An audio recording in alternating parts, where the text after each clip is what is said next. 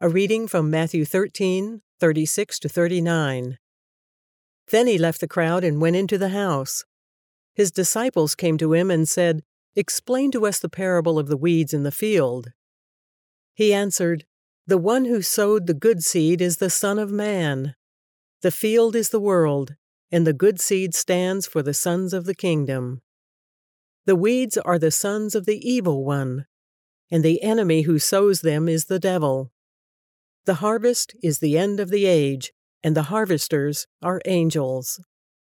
Yesterday, Eric and Craig, you guys started talking about this parable. You know, we're just on the same theme here as yesterday about, you know, Jesus using this illustration of wheat growing, but also weeds. And Craig, you mentioned this is a helpful metaphor as you teach students. Why is there still evil in the world, or at least recognizing the existence of evil in the world? And it's like a helpful illustration for students and adults, I think, to understand. For some reason, God in His sovereignty has allowed evil to coexist with the good. I think that is really good teaching, obviously, but I also just have to have, I have to express an honest reaction, which is that I kind of don't like the fact that this is our reality. I wish in the death and re- in His death and resurrection and ascension, Jesus would have weeded the garden. I wish he would have gotten rid of Satan and the effects of Satan. I wish that the defeat he um, had over Satan on the cross would have been final in that moment because living with these weeds in the garden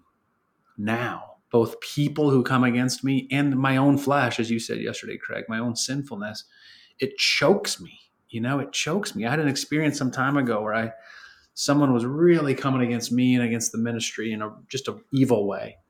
And I had a whole weekend basically. I didn't even realize this was happening. I thought my glands were swollen, but I had this weird sensation in my throat. And it was Gina Hans who prayed for me on um, Tuesday morning. And she used this metaphor. She said, Lord, I feel like the um, enemy is choking Pastor Nathan. And I started, I burst into tears because I realized that in some spiritual way I was being choked and it was a terrible experience, really. Uh, and so I look at it, just being honest. I'm just like, Lord Jesus, why didn't you get rid of these weeds? They're really hard to live with. And of course, I immediately go to a place of trust and place of knowing that He's sovereign, He's in control, He's sanctifying us, He's discipling us, He's allowing us to live with the weeds uh, for a reason. You know that we might turn to Him more, but just needed to express that honest opinion as well. Sir, I come from a, a such a different uh, place than you did because uh, you've been following Jesus uh, for most of your life.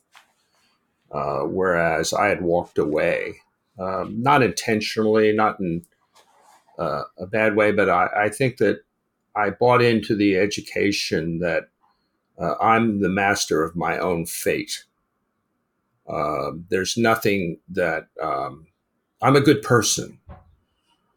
I think that one of the real dilemmas in the church today is that it's actually become theology. Right. And it took me so long when I started reading the Bible, I was attracted to it, but I had no idea why. And I kept on persisting, reading, reading, and then started doing the podcast with Chuck Davis. I think he was so instrumental in clarifying this issue you and I are talking about um, it, it, clarifies itself in a way in the seventh chapter of John when he said, Why do I do what I don't want to do and, and don't do what I want to do?